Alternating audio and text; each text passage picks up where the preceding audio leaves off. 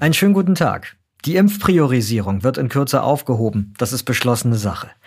Was bedeutet das für alle, die geimpft werden wollen? Und was für diejenigen, die zu einer Risikogruppe gehören, aber bislang noch keine Impfung hatten? Darüber wollen wir heute sprechen. Klartext Corona.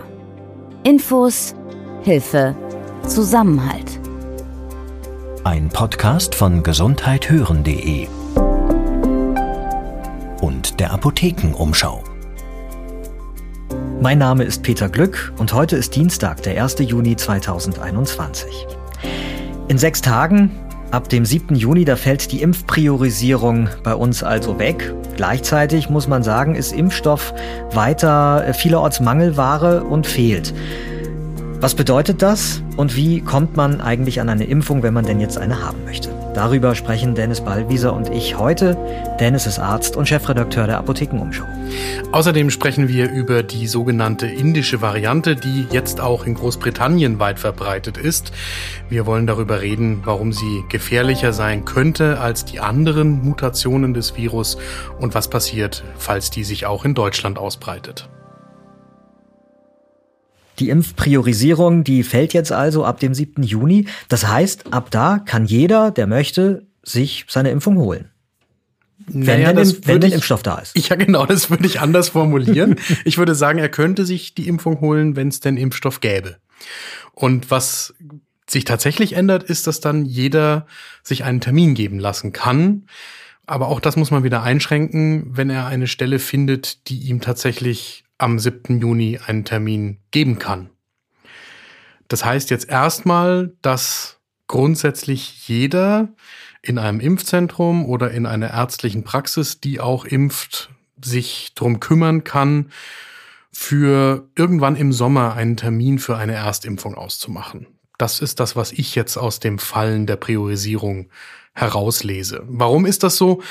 Weil wir im Moment eben nicht ausreichend Impfstoffe verfügbar haben, so wie in der Vergangenheit auch, als dass tatsächlich jeder sich in der nächsten Woche seine Erstimpfung holen könnte. Ja, von der Politik heißt es jetzt, also aus der Bundesregierung äh, konkret, das Impftempo, das würde jetzt damit beschleunigt. Ne? Klingt, klingt erstmal gut. Klingt gut. Ich glaube, erstmal beschleunigt sich das Tempo der ausgemachten Impftermine. Und natürlich sorgt das dann irgendwann auch dafür, dass die Menschen tatsächlich geimpft werden. Aber wir müssen schon klar machen, äh, gestern sind weniger als 300.000 Menschen in Deutschland geimpft worden. Also die offizielle Seite, das impfdashboard.de von der Bundesregierung gibt 200 knapp 71.000 Menschen an, die gestern ihre Impfung bekommen haben. Wir waren schon mal bei deutlich mehr. Und das heißt ja nur, dass wir nach wie vor mit schwankenden Impfstoffmengen zu kämpfen haben, ja.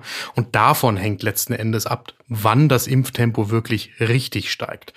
Und man muss schon unterscheiden, also warum gibt's denn diese Priorisierung überhaupt? Die ist eingeführt worden, weil klar war von Anfang an, es wird erstmal zu wenig Impfstoff geben.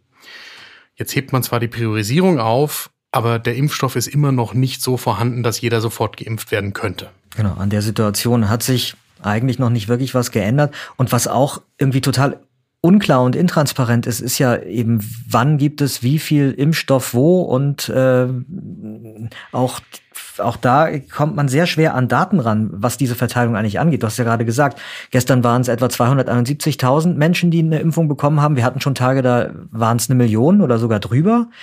Richtig. Ähm, Also das sind irgendwie starke Schwankungen und auch die Ärzte wissen ja oft sehr, äh, sehr kurzfristig erst, wie viel Impfstoff sie tatsächlich bekommen. Das macht ja auch die Planung jetzt in den Hausarztpraxen zum Beispiel, die ja so eingebunden werden sollten in die ganze Impfkampagne, ähm, so wahnsinnig schwer.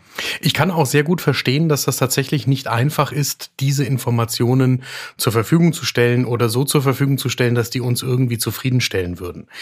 Weil sowohl die Hersteller, also die Unternehmen, die im Moment die in Deutschland zugelassenen Impfstoffe produzieren und ausliefern, als auch die Politik beziehungsweise die Verwaltung, die das dann über den Bund und dann über die Bundesländer bis runter in die Impfzentren oder die Arztpraxen zu den Betriebsärzten bringt, die arbeiten ja alle unter Hochdruck an dieser Logistik. Und es ist tatsächlich nicht einfach, das so vorherzusagen.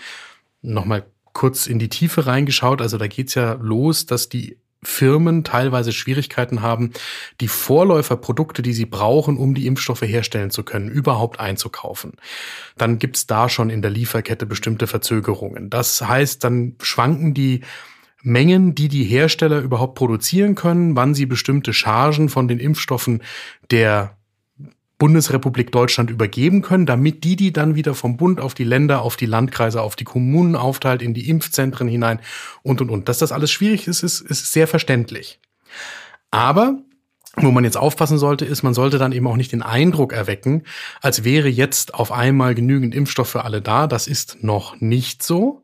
Das heißt, jeder sollte natürlich versuchen, sich um einen Impftermin zu bemühen, aber muss weiterhin leider Verständnis haben dafür, dass es den nicht sofort geben wird. Und da gibt es jetzt schon eine kritische Phase, würde ich sagen, damit man jetzt die Impfwilligen nicht vor den Kopf stößt, die jetzt ja vermutlich ab 7. Juni versuchen werden, ihre Termine zu bekommen und dann erstmal erfahren, ach nee, also es gibt doch noch keinen Termin oder der Termin liegt sehr weit in der Zukunft, damit das nicht die Motivation kaputt macht, sich überhaupt impfen zu lassen. Okay, aber wer jetzt tatsächlich einen Impftermin haben möchte, auch wenn er damit rechnen muss, dass das eine Weile dauert, bis er den dann wirklich äh, wahrnehmen kann. Was muss der tun? Wen ruft er an? Ich würde den Leuten in jedem Fall empfehlen, die offizielle Impfzentrenstelle in dem jeweiligen Bundesland zu kontaktieren. Das ist normalerweise eine Website. Hilfsweise gibt's häufig auch noch ein telefonisches Angebot und sich da entsprechend der Priorisierung, die gilt da immer noch, eintragen zu lassen für den Impftermin. Und das Zweite, was ich machen würde, ist, ich würde in einer Arztpraxis, sinnvollerweise natürlich eigentlich, bei der ich bekannt bin, mich melden und fragen, wie es dort möglich ist und mich auf die Liste setzen lassen. Falls jetzt meine Hausärztin gerade nicht impft, kann es natürlich notwendig sein, dass ich mich in einer Arztpraxis in der Nähe melde, in der ich sonst nicht Patientin oder Patient bin, aber das ist in dem Fall natürlich auch in Ordnung.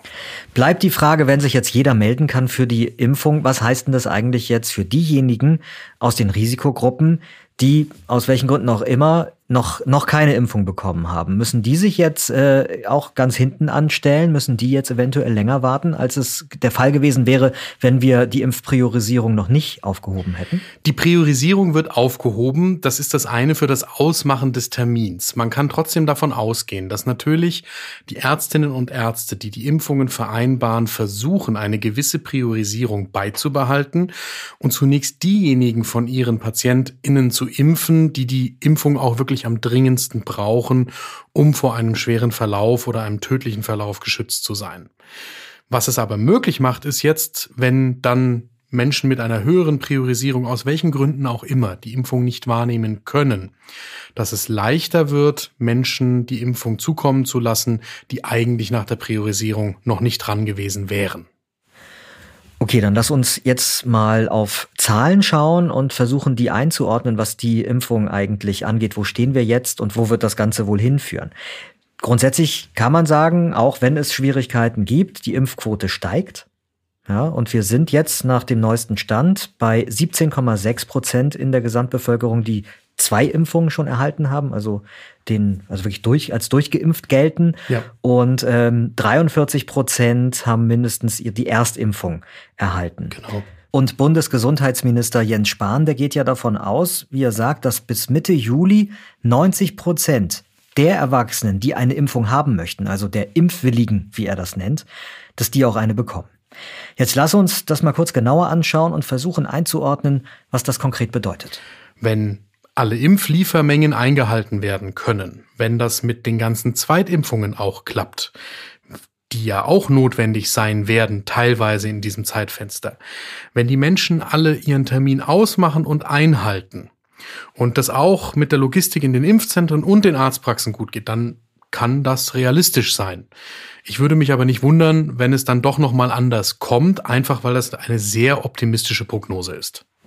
Genau, also kurzer Einschub. Wir wissen von Impfzentren, konkret die zurzeit gerade gar keine Erstimpfungen durchführen, Richtig. weil sie nicht genug Impfstoff haben, Ja. ähm, sondern das, das bisschen Impfstoff, das sie gerade geliefert bekommen, komplett für die Zweitimpfungen brauchen. Und wir kennen auch Arztpraxen, in denen wir recherchiert haben, von denen wir wissen, dass sie gerne impfen würden, die aber im Moment auch leer ausgehen bei den Bestellungen. Und wir haben ja auch die Schwierigkeit, während die Mengen für die Impfzentren automatisch eingeplant werden, nach unserem Verständnis, wenn die Zweitimpfung notwendig ist, müssen die Arztpraxen sich da selbst darum kümmern und müssen das selbst bestellen. Ich bin mir auch sicher, dass die Arztpraxen das gewissenhaft bestellen werden, aber ob die Impfmenge dann zu liefern ist, tatsächlich auch wenn es drauf ankommt, das ist ja nicht hundertprozentig sicher. Das hängt wieder von den Unsicherheiten ab, über die wir vorhin gesprochen haben. Und nochmal, das ist, dass das so ist, das ist alles verständlich. Aber es ist schwierig, den Eindruck zu erwecken, als sei das jetzt in jedem Fall gesetzt. Was mir bei dieser Diskussion und bei der Kommunikation, die auch ähm, das Bundesgesundheitsministerium an der Stelle ja betreibt, oft ehrlich gesagt ein bisschen zu sehr unter den Tisch fällt, ist ja schon die Wichtigkeit, dass man den vollständigen Impfschutz ähm, hat, Richtig. also in der Regel eben zwei Impfungen bekommen hat. Ähm, wenn Jens Spahn jetzt von diesen 90 Prozent, äh, die angeblich Mitte Juli erreicht werden können, spricht, dann ist das ja die Erstimpfung und ähm, die zweite muss noch folgen. Ähm, und das wiederum ist, ist ja auch so essentiell, ähm, weil äh, gerade eben wir nicht wissen, wie die Mutationen sich entwickeln und wir ja schon jetzt Hinweise darauf haben, dass äh, die Mutationen in die Richtung gehen, dass der zweite Impfschutz noch mal viel wichtiger wird, als wir bislang beobachten konnten. Bislang war ja immer der Stand, dass man gesagt hat, na gut, wenn du die erste Impfung bekommen hast, dann bist du schon mal so so auf halbem Wege, ja, in, in Sicherheit, sage ich jetzt mal, dass schon die erste Impfung vor den ganz schweren oder tödlichen Verläufen einen bewahren kann. Ähm, da gibt's jetzt Hinweise, dass bei der sogenannten indischen Variante, äh, die in Großbritannien sich ja gerade schon deutlich ausbreitet, ähm, dass sich da was verändert. Ne? Das ist genau der Punkt. Und das hat ja auch einen Grund, weshalb wir hier im Podcast auch immer über die Zahl der komplett durchgeimpften Personen gesprochen haben und das auch weiterhin tun. Und wir nennen sie nochmal, das sind eben diese 17,6 Prozent in Deutschland. Richtig. Und da wird, glaube ich, sehr deutlich, also wo wollen wir denn hin? Wir wollen irgendwann mal da sein, dass am besten über 90 Prozent, aber mal mindestens über 80 Prozent der Gesamtbevölkerung den Impfschutz haben. Wir sind im Moment dabei, dass noch nicht einmal 20 Prozent diesen Schutz haben. Und das mit den Mutationen, das verdeutlicht eben noch einmal, warum die erste Impfung eben immer nur der erste Schritt sein kann. Und weshalb es so gefährlich ist, dass auch viele Menschen, die jetzt das erste Mal geimpft sind, in so einer Diskussion mitgetragen werden, die ganz viel um die Lockerungen und die neuen Möglichkeiten geht, aber noch nicht den kompletten Impfschutz haben. Ja, und dass man auch vorbeugen muss, dass die Menschen nicht nachlässig werden bei dem Wahrnehmen ihres zweiten Impftermins. Warum ist das so? Weil das Virus sich eben wie offensichtlich bei dieser in Großbritannien jetzt so weit verbreiteten Variante sich abzeichnet, dass da der Impfschutz tatsächlich erst richtig wirksam sein könnte, wenn die zweite Impfung auch zum einen gegeben worden ist und zum zweiten dann nochmal die 14 Tage abgewartet worden ist, bis die volle Antwort der körpereigenen Abwehr da ist. Und das kann sich natürlich auch nochmal verändern. Wir sind ja auch nie davor gefeit, dass nicht noch weitere Mutationen auftreten, die vielleicht den Erstimpfschutz noch weiter heruntersetzen. Also die Immunantwort, die nach der ersten Impfung aufgebaut wird. Und deswegen ist so die Zahl 43 Prozent, knapp 36 Millionen Menschen, die jetzt ihre Erstimpfung schon bekommen haben. Das ist ein sehr wichtiger Schritt in die richtige Richtung und auch das Ziel 90 Prozent ist sehr wichtig. Aber die harte Zahl, an der wir uns messen lassen müssen und die uns auch vorhersagt, wie der Sommer wird und wie die Zeit nach dem Sommer wird, das sind die 17,6 Prozent, die noch nicht einmal 15 Millionen, die beide Impfungen schon bekommen haben. Wenn wir jetzt nochmal zurückgehen auf die sogenannte indische Variante, die eben in Großbritannien sich verbreitet, ähm, die WHO stuft das Ganze als besorgniserregend derzeit ein, die Ja. Weltgesundheitsorganisation. In Großbritannien haben wir ja die Situation, dass da schon deutlich mehr Menschen geimpft worden sind als bei uns in Deutschland. Und dennoch verbreitet sich dort diese Mutation und, ähm, Oder gerade deswegen. und ist gefährlich. Oder gerade deswegen. Das ist natürlich jetzt hochinteressant. Was, ähm, warum? Es gibt zwei Begriffe, die sind auch in den letzten Tagen schon gefallen. Das eine ist Fitnessvorteil und das andere ist Immun-Escape. Das gerade deswegen ist dieser sogenannte Fitnessvorteil von dieser Variante, die sich zu dem Zeitpunkt, als die Menschen noch nicht geimpft waren, nicht hat durchsetzen können gegen die anderen. Aber jetzt offensichtlich einen solchen Fitnessvorteil hat, weshalb sie sich jetzt in Bevölkerungen, die geimpft sind, verbreiten kann. Das könnte jetzt natürlich die Frage aufwerfen, welchen Sinn die Impfungen dann denn eigentlich machen, wenn man, das klingt jetzt so ein bisschen so, als wenn man durch die Impfungen eigentlich nur weitere, möglicherweise sogar aggressivere Varianten ähm, heranzüchtet. Ja und nein. Es verdeutlicht, glaube ich, eher, wie Impfungen gegen Viren und Mutationen von Viren funktionieren und warum wir zum Beispiel jedes Jahr neue Grippeimpfstoffe brauchen. Viren verändern sich immer. Und es gibt niemals nur das eine Virus, sondern es ist immer ein Mix aus mal mehr und mal weniger verschiedenen Mutationen. Und die spielen mal eine Rolle und manchmal ist das auch völlig egal. Mhm. Und bei dem Coronavirus haben wir jetzt eben die besondere Situation, dass wir es mit einem Virus zu tun hatten, die ganze Zeit, das sehr gut darin war, sehr viele Menschen zu infizieren, das so tödlich ist, dass es für uns weltweit ein riesengroßes Problem darstellt und dass wir Gott sei Dank in der Lage waren, gegen das erstmal existierende sogenannte Wildtyp-Virus, das in Wuhan eben zunächst aufgetreten ist, wir in der Lage waren, dagegen Impfstoffe zu entwickeln. Aber jetzt wird deutlich, warum es so wichtig ist, schnell zu impfen, möglichst breit zu impfen und auch weltweit zu impfen. Weil das Virus sich immer weiter entwickeln wird. Und wir werden immer Schritt halten müssen mit dieser Entwicklung. Und nur wenn wir dieses Katz- und Maus-Spiel letzten Endes, mhm. wenn wir da immer ein Stückchen vor dem Virus sind, nur dann werden wir irgendwann wieder in unsere eigentlich gewohnte Normalität zurückkommen. Okay.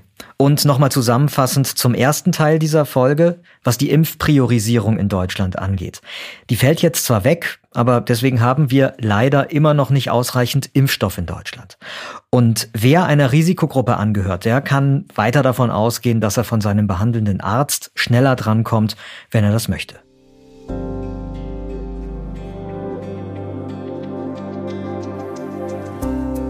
Mein Name ist Peter Glück. Und wie wir ja gerade gesagt haben, die Zahl der geimpften Menschen in Deutschland steigt. Es sind dann doch immer mehr Menschen, die mittlerweile zwei Aufkleber in ihrem gelben Heft haben. Nun soll aber auch der digitale Impfnachweis kommen. Zum Beispiel im Smartphone, in einer App, wo man dann einen Code vorzeigen äh, kann, zum Beispiel am Flughafen oder an der Theaterkasse, um äh, größtmögliche Normalität wieder leben zu können. Aber was das eigentlich genau bedeutet, das wollen wir uns genauer anschauen in der nächsten Folge. Dazu haben wir eingeladen Corinna Bernauer. Sie ist Anwältin und Datenschutzexpertin. Ich bin Dr. Dennis Ballwieser.